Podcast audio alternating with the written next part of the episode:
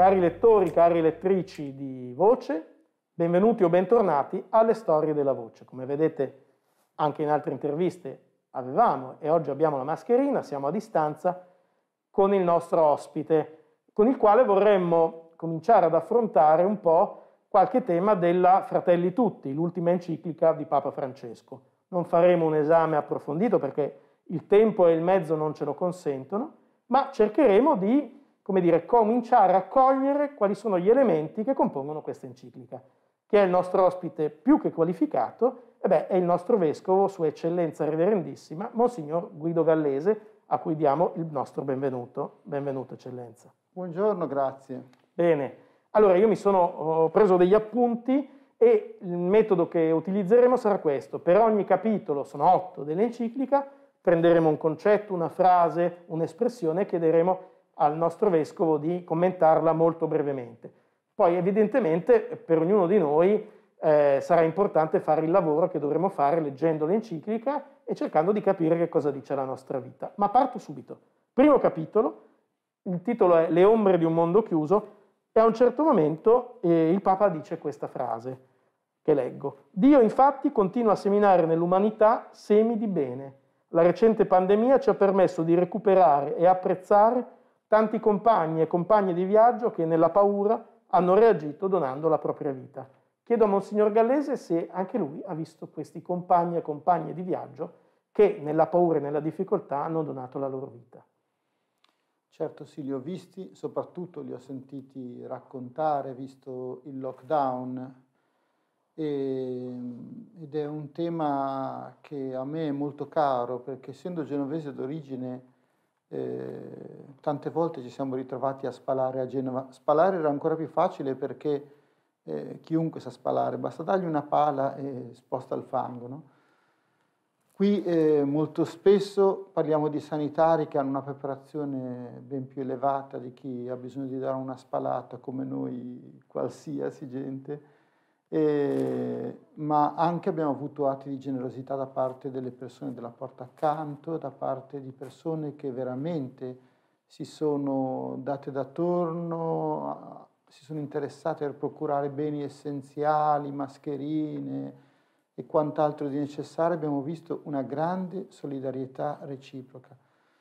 Questa solidarietà che esce fuori in un modo inaspettato in un tempo di individualismo. Io credo che sia molto bello sottolineare che a fianco dei problemi del mondo c'è tuttavia un punto ineliminabile, che il cuore dell'uomo è pronto all'amore, al perdono, al soccorso. Arriveremo anche a questi temi che vengono trattati nei successivi capitoli. Il capitolo secondo, un estraneo sulla strada. Ecco, il Papa dice a un certo punto, per i cristiani, cita la parabola del buon samaritano e poi dice, per i cristiani le parole di Gesù hanno anche un'altra dimensione, trascendente. Implicano il riconoscere Cristo stesso in ogni fratello abbandonato o escluso. Ecco, a me hanno ricordato un po' le parole eh, della lettera pastorale di Sua Eccellenza, là dove diceva che l'impegno del cristiano non è cambiare il mondo, intervenire nel sociale, ma è qualcosa di più, o comunque quando lo si fa, lo si fa attraverso l'amore dell'agnello. Sono stato io a trovare questa analogia o c'è qualcosa che in qualche modo viene richiamato, secondo lei, Eccellenza?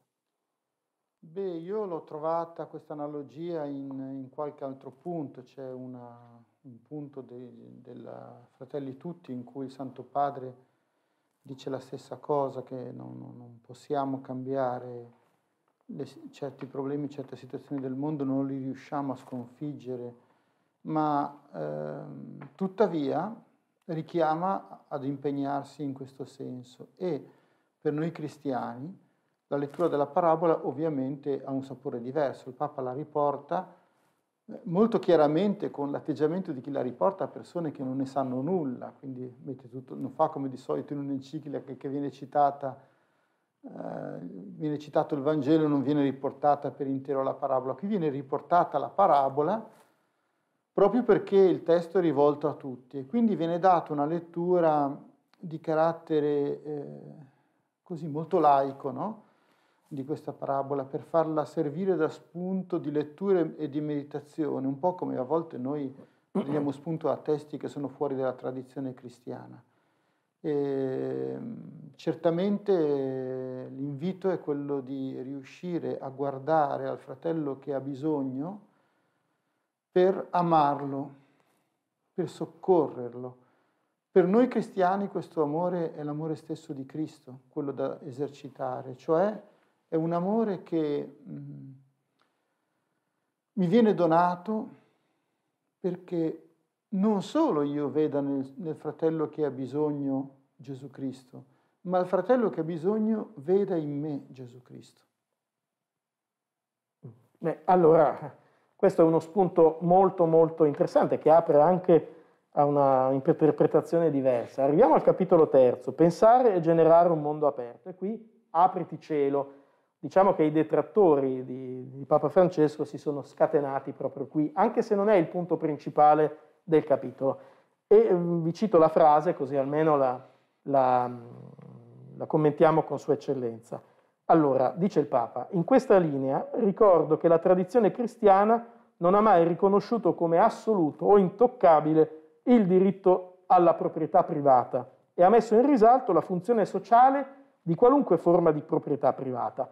Io mi sono permesso di andare a cercare nelle note e sono andato a vedere che già nella Populorum Progressio di Papa Paolo VI, al punto 23, si dice, direi, esattamente la stessa cosa. Stiamo parlando di un'enciclica che è stata promulgata il 26 marzo del 1967.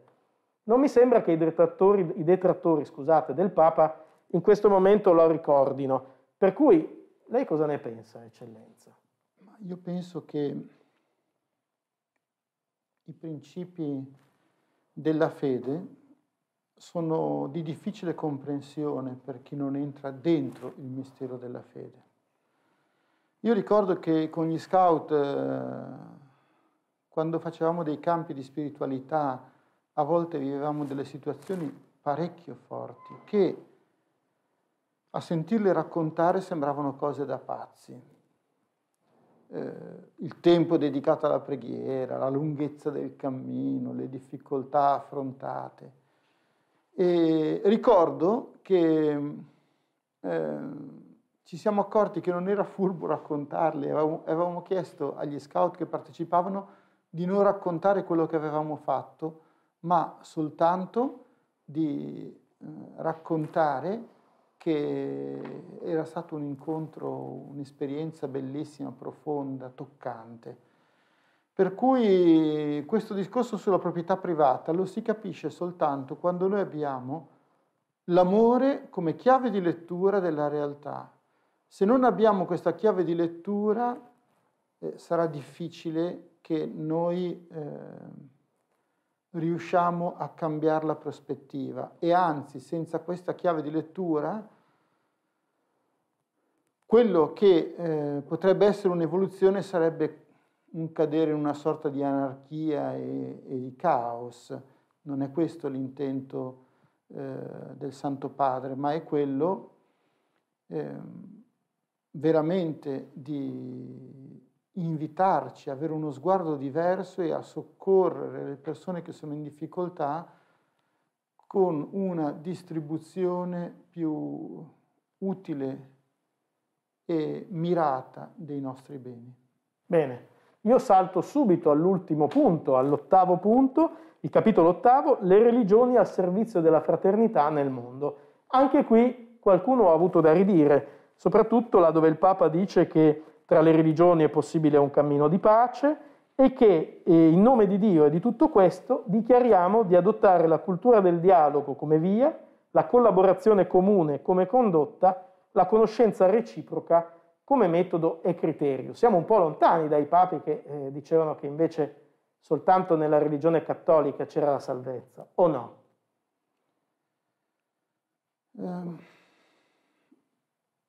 Dunque il punto è questo, se noi vogliamo fare di questo testo una lettura esclusivamente e radicalmente teologica cristiana ad intra, oppure se questo testo è un testo che vuole chiamare a raccolta le forze del mondo perché nessuno è in grado di rivolgersi agli uomini che sono sparsi nel mondo in luoghi diversi, in culture diverse, e vogliamo proporre un cammino comune a prescindere dalla, dalla fede cattolica, cioè il Papa vuole dire impegniamoci tutti per un mondo migliore, impegniamoci tutti per ridurre i problemi, impariamo a non odiarci, impariamo a non fare violenza, impariamo a mettere tutti a fuoco le cose principali della vita umana, per la quale non c'è bisogno della fede, peraltro.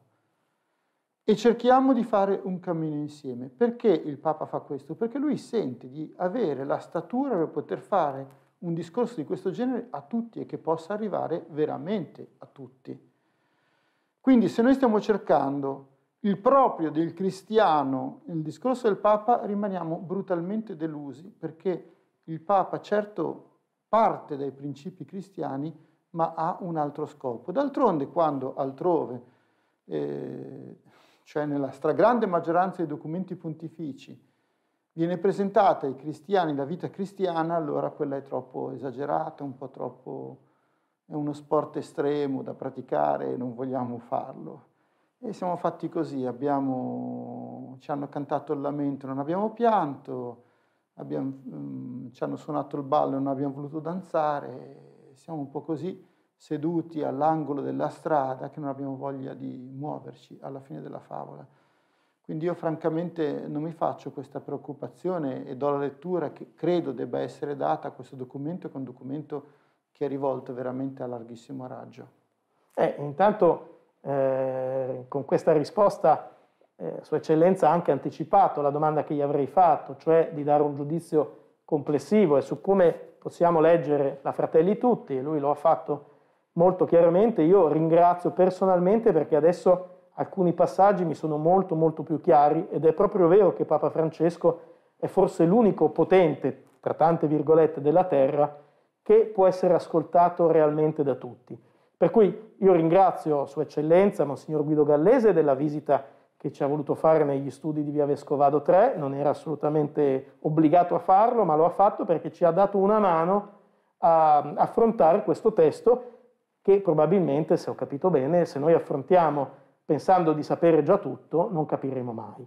Per cui grazie, grazie e ringrazio chi ha avuto la pazienza di ascoltarci fino ad adesso e vi do appuntamento alla prossima storia di voce. Grazie ancora e buona giornata e buon lavoro a tutti.